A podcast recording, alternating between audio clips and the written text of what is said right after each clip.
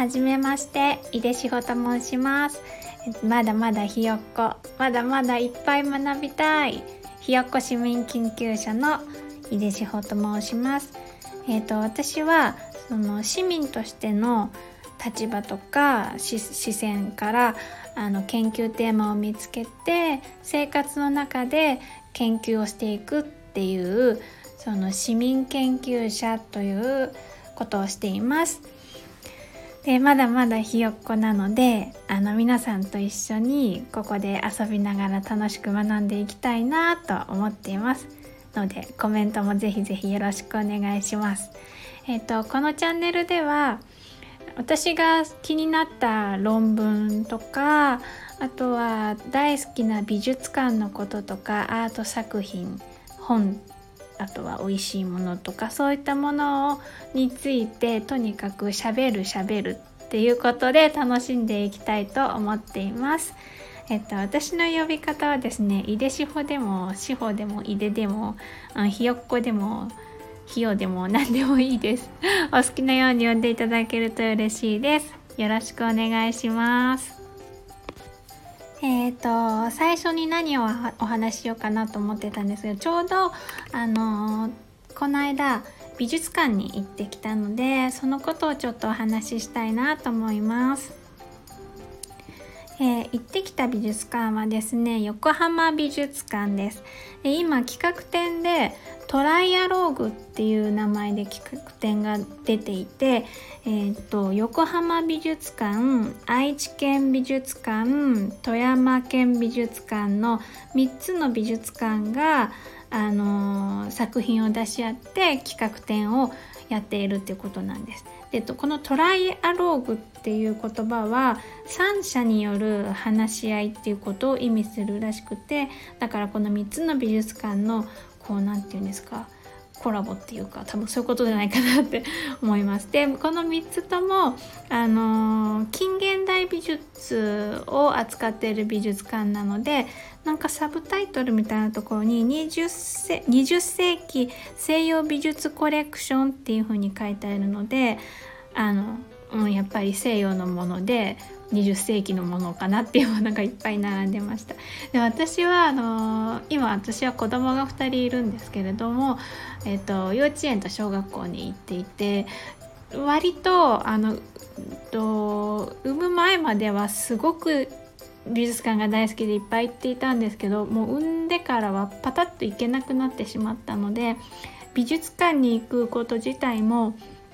何年ぶりだろう？結構、えー、っと5年とか6年とかかなで子供がちっちゃい時に家族でちょろっと行ったっていう記憶もあるけれどもこんなにがっつり2時間半ぐらいみっちり一人で美術館を舐め回すように 味わうっていうのはすごく久しぶりだったのでとっても楽しかったです。であのまずあのコロナ禍で美術館ってどうなってるんだろうって思ったんですけど私調べてみたり行ってみたりしてすごく感じたのがめちゃくちゃ便利になってるっていうのは1個ありました。あのチケットの取り方とかですね。まあ、あの人数制限をするのにあの事前予約じゃないと入れませんとかそういう不便さもはあるんだけれどもあのチケットを事前にネットでスマホで買える決済までできるっていう仕組みができてたのが私はすごく嬉しかったです。というのはやっぱりあの現金を持ち合わせてない時とか、まあ、あんまないかもしれないけど そういう時とかでもできるしあとはパッと思いついた時にあのいけるかなって手元で調べられるっていうのはすごくいいなと思いました。でやっぱりマスクは必須だしあの消毒とか手洗いもあのするようにっていう注意書きもあってあの館内も至る所にアルコール消毒液が設置されていてであのスタッフの方たちも絶対マスクしてるしあとはフェイスガードをしてる方とかもいて。でチケットは当日の窓口でも買えるんだけれども窓口には人がいるかいないか1人だけいたのかな。なんか当日券を買うつもりでいる人もいたけれどチケットで行列になるっていうのがあの私は美術館からちょっと足が遠のく理由の一つかなと思うのでそれがなくなりつつあるっていうのはすごくいいなと思いました。私はあの横浜美術館にちょっと個人的な思い入れがあってですねあのえっ、とコンスタンティン・ブランクーシっていう人の空間の鳥っていう彫刻があるんですけどこう金ピカのシュッとした長細いものがあの白い土台の上にずんと上に向いて乗っているっていうような感じの作品なんですけどそれをま10年ぐらい前に見た時にあのー横浜美術館のイベントでその作品についてのゲームみたいのがあってそれでちょっと文章を書いたらそれがあの館内誌みたいなものに載せてもらえたっていうもう すごく嬉しかった思い出があったのであのこのあのブランク誌の空間の鳥に会えたらいいなと思って行ってみたらやっぱりあの一番最初にあったんですよね。あのちょうどあの入り口ピッてチケットは QR コードだったんですけどピッてあのしてもらってエスカレーター上がっていったら一番最初に目の前にあったのがこの空間の鳥で「あー久しぶり!」っていう感じですごく嬉しかったです。そうなんかあのあのあんまり思わなかったけれどこう正面として飾られている角度っていうのがありますよねこうあの作品の名前があってとかでそこよりもあのちょっと斜めから後ろと前と両方見えるみたいな角度が私はすごく好きであの上にも伸びてて下にも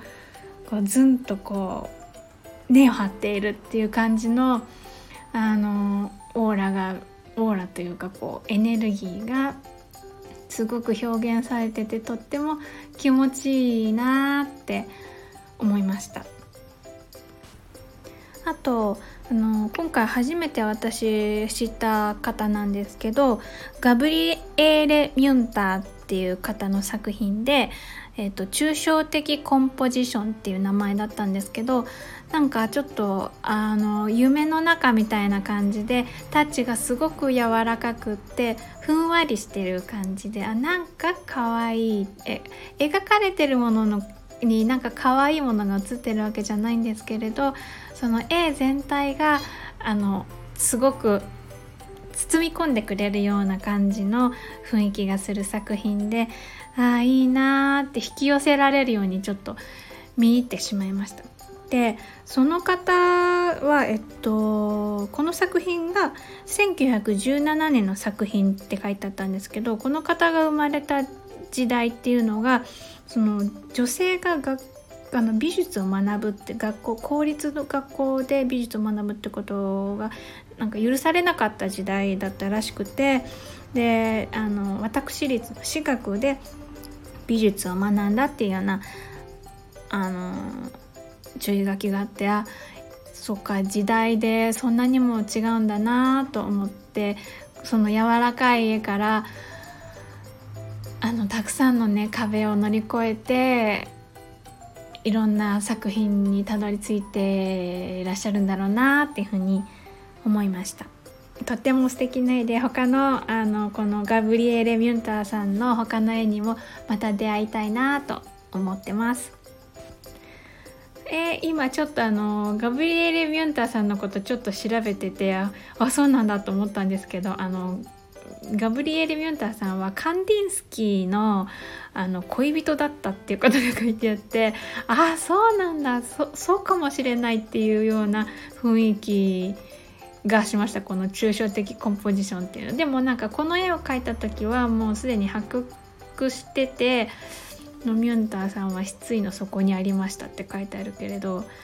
ああそうなんだ。でもでもあの私はカンデンスキーの作品もあの素敵だなって思うものたくさん出会ってきたのであのミュンターさんもきっとあの恋人同士だった時はすごく素敵な経験をたくさんされたんだろうなってそういうのもこの絵に込められてるのかもしれないって思ってすごいロマンチックですよねと思いました。あともう一人私があんまり知らなかったけれどすごく印象に残ってた作品の方がいらしてハンス・ジャン・アルプさんっていう方なんですけどあのなんかえっと彫刻かなこれ。あの絵絵なんだけどなんかちょっと木とか段ボールみたいなとこのものを使ってえっ、と作品を作られていてうんとなんか色彩がすごくあったかい感じがするしえっ、となんだろ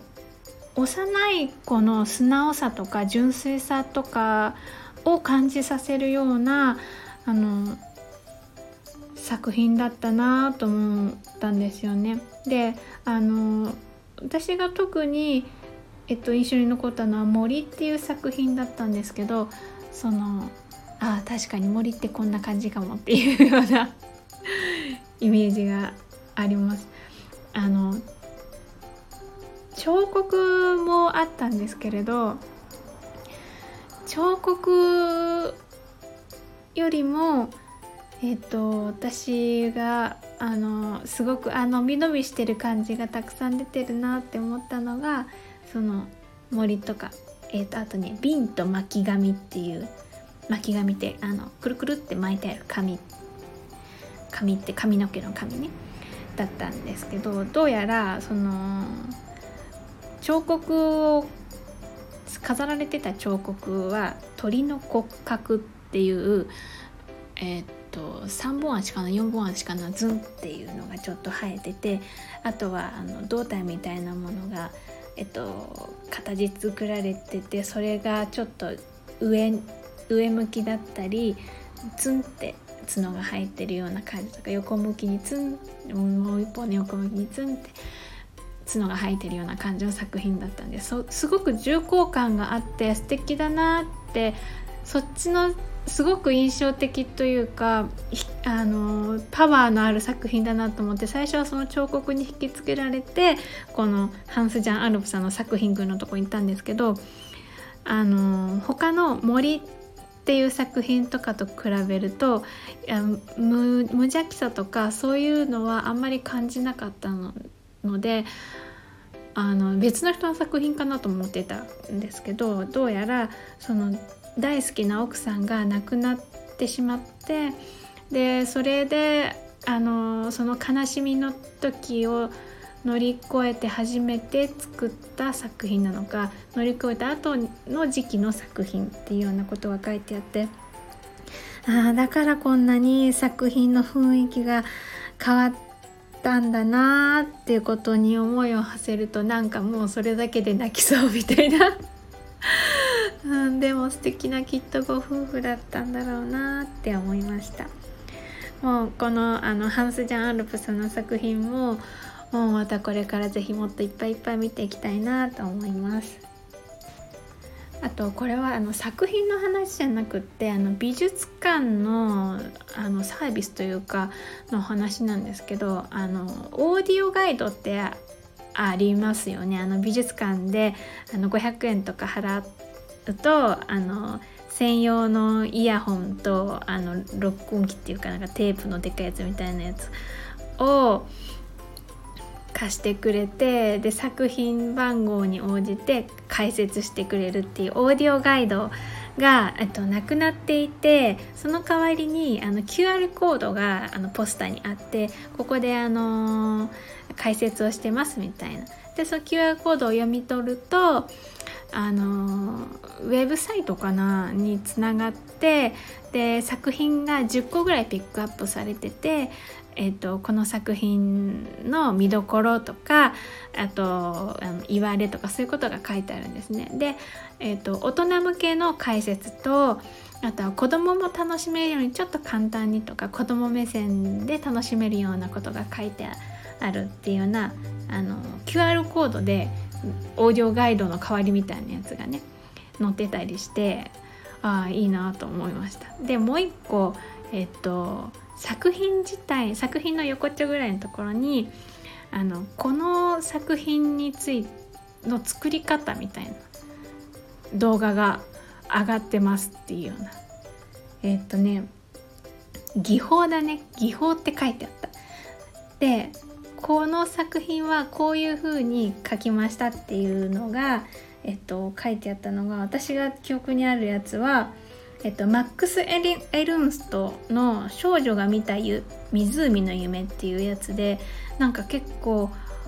あのただ塗った感じじゃないなと思ってたんだけれどああなるほど。こういう技法を使って絵の具をなんかむにょーんとアクリル板でむにょーんと押し付けてやってるんだなっていうのは動画を見てすごく分かりやすかったしもっと面白くなったのでこういうのってあの文章で書いてあったりとか声で説明を聞いてもいまいちイメージができないんだけど動画でなんか数分の動画なんですけど見るだけでこんなに楽しみ方の幅が広がるんだなって思ってすごく面白かったです。でそれはえっ、ー、とパウル・クレイの作品にもあってえっと「女の館」っていう作品のところに QR コードがついててでこう一回何黒でバーって塗ったやつにこう下書きをしたやつを上に乗せてでカリカリやってっていうような ちょっとうまく説明できないけどそういうのを実際にあのこういう技法で書きましたっていうのとかねすっごい楽しかったです。であのこの企画展ですごく面白かったんですけれど久しぶりに企画展をじっくり見てですねやっぱりね後半はね疲れちゃう。あの私は作品リストをもらってきてそこでちょっとずつその自分でメモりながらあの回ってたんです。途中途中にあるベンチに座ってメモって休みつつちょっとしたらまた歩き出しっていうようなことをやってたんですけどやっぱね後半になるとねメモがねあんまなくなってくるんですよね。でもねあのそうそうちょっと疲れてきたなっていう時になんあの後半の方で結構パンチの強い作品が続いたなって感じがしましましたあの なんかねあおっていう感じ。なんか例えばあの最初の方にそのピカソが出てきたりとかうんと、あとモデリアーニとかマティスとかデュフィーとかなんか結構メジャーな感じのあの想像派の範囲内の作品っていう感じがしてででもあのすごく素敵だなって思いながらあのじっくりじっくり楽しんでいくっていう感じなんですけどちょうど半分過ぎぐらいになってくると空間をすごく使う作品が出てきてもちろん絵もあのすごくその置いてあるだけであの空気が変わるっていう雰囲気がするなと思うんですけど彫刻とかあの立体的な作品ってそれがもっと顕著に現れるんじゃないかなって思うんです。でそれをあのそれによって自分の体とか脳とかっていうのかな気分もガラッと変わるのであのまた新しいあの楽しみ方ができるなって思いながら後半回ってたのを思い出しました。であのー、そのきっかけの一番最初っていうのが多分アレクサンダー・カルダーさんっていうこの方私初めて知ったんですけど作品であのー、なんかちょっとゆらゆらっていう感じのする彫刻の作品が並んでました。2つあって1つは肩肘ついてっていうこう抽象的人間の形を抽象的にした作品でこうそっと乗せ肩肘ついてる人間を表現してるような感じのものなんですけど、えーと、そっと乗せたりちょっとくっついてるだけっていうような感じのあのバランス一瞬のバランスで成り立ってるっていう感じのものでなんか本当は触っちゃいけないんだけど触るとちょっとゆらゆらってするんだよっていうようなことが書いてありました。でそのすぐ横にあのモービルモビールか。モビールみたいな作品があってでそれはあのなんだろう。上にもエネルギー放ってるしその下からのエネルギーも感じるっていうような作品でもう全然言葉に表せないんだけど でそれが一つふわってその空間にあることによってもうなんかその空間が宇宙になったみたいなすごい広がりを持たせるんですよね。あなんかこれ家にあったらめっちゃ家にあったら大変だけど たらめちゃくちゃなんか癒されるっていうよりこう活力が出そうだなっていう感じの作品でした。であのー、その後におわって衝撃ってあの近現代っていうか現代美術かなあれ。って思ったのがうんとねエトルリア人っていう名前の作品なんだけどミケランジェロピストレット。ピストレットさん。でえっとブロンズ像片手上げてるブロンズ像が壁に向かってこうあるんですで壁にはその人物の横幅2倍か3倍ぐらいちょっと大きめのあの鏡がねあってでそこ鏡だから当然ブロンズも映ってんだけどそのブロンズを見てる私も映ってる。でブロンズが置いてある美術館内その鏡に映る範囲内も映り込んでるっていう作品でもう私こういう作品すごい大好きであのその場でしか生まれないあの見え方っていうかそういうのが生まれてるっていうのがもう今まさにその作品になっているとこに自分が立ち会っているっていうところですごい興奮するんですよね。ああもうすごい好き大好きと思ってでわざとちょっと自分は鏡を外れてみてのそのブロンズ像と一緒にあの他のあの館内にいるスタッフの人とかあと,、えっとね、来来来客観客なんかお客さんがスッと横切ったりとかっていうのがあの映ったりするのが鏡の中でこうブロンズ像が、ま、じっとこうブロンズ色の語ってあげたのがじっと立ってなんかめっちゃシュールだけどすごい面白いって思いました。もうでそれであすごい楽しいってちょっと半ばニヤニヤっとしながら進んでいったらあのー、なんかちっちゃい廊下じゃないけどちょっとくぼまったところに作品があってでその作品のすぐそばにスタッフの方がの見回りっていうかでちょっと立ってたしたんですよね。でそのスタッフの方よりも強いエネルギーっていうかオーラがその奥にあるって感じてなんか誰かいるのかなって思ってふって覗いたらあの作品だったんですよね。それあ作品がこんなエネルギー放つのみたいな。のがすごいびっくりしたんですけどそれはねえっとね肖像画肖像画って書いてあったような気がします。え肖像レリーフかな？えっ、とねロバートエセル・スカルの肖像。えっ、と作者はジョージ・シーガルさん。で石膏でかたどって包帯に石膏をしむかませたやつをなんか多分ぐるぐるってやったのかな。だからなんかちょっと顔はねあのデスマスクみたいな感じでちょっと怖いんですよ。だけどそのご夫婦らしいんですけどあのめっちゃ高級なソファーに奥さんが座っててそのソファーの横に旦那さんが立っててでその後ろには真っ赤なこうなんだろうあれ。真っ赤な背景が置いてあるんですね。でなんかそれが全体的に放つこう何て言うのかな。ドヤドヤ顔というかそういう圧力をすごい感じてあのなんか動かないものとかでもこんなにこうあの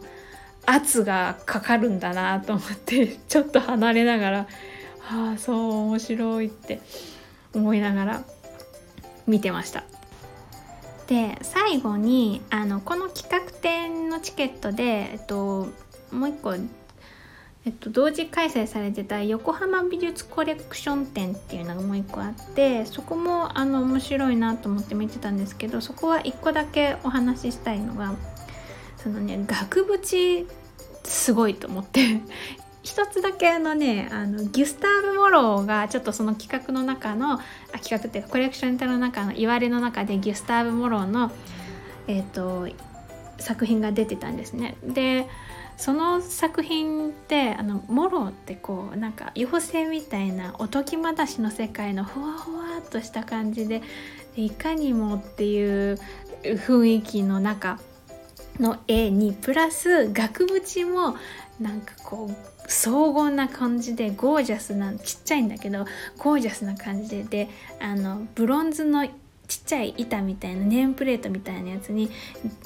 ギュスターブ・モローっていうような刻印がしてあったりしてもうもうもうこれぞっていうようなもうガンとしてこの空間はギュスターブ・モロイの作品以外は認めませんみたいなそういうこう堂々たる風格が出ていてでその飾ってある壁だけじゃなくってそっからの空気空間みたいなものがなんか一気にギュスターブ・モロー色になるっていう感じ。でこれは多分絵だけではあのそんなに強く発せられるものではなくてやっぱり額縁っていうのでそれを下支えしてるんじゃないかなってすごい気づかされた作品だったのであの面白かったです。ということでもうめっちゃ長く 喋っちゃったけど初回の、えーと放送は横浜美術館の「えーと、企画展「トライアローグ」横浜美術館愛知県美術館富山県美術館20世紀西洋美術コレクションのお話でした。本日はお聴きいただきましてありがとうございました。長くなっちゃってごめんなさい。ではまたお会いできるのを楽しみにしています。井出翔でした。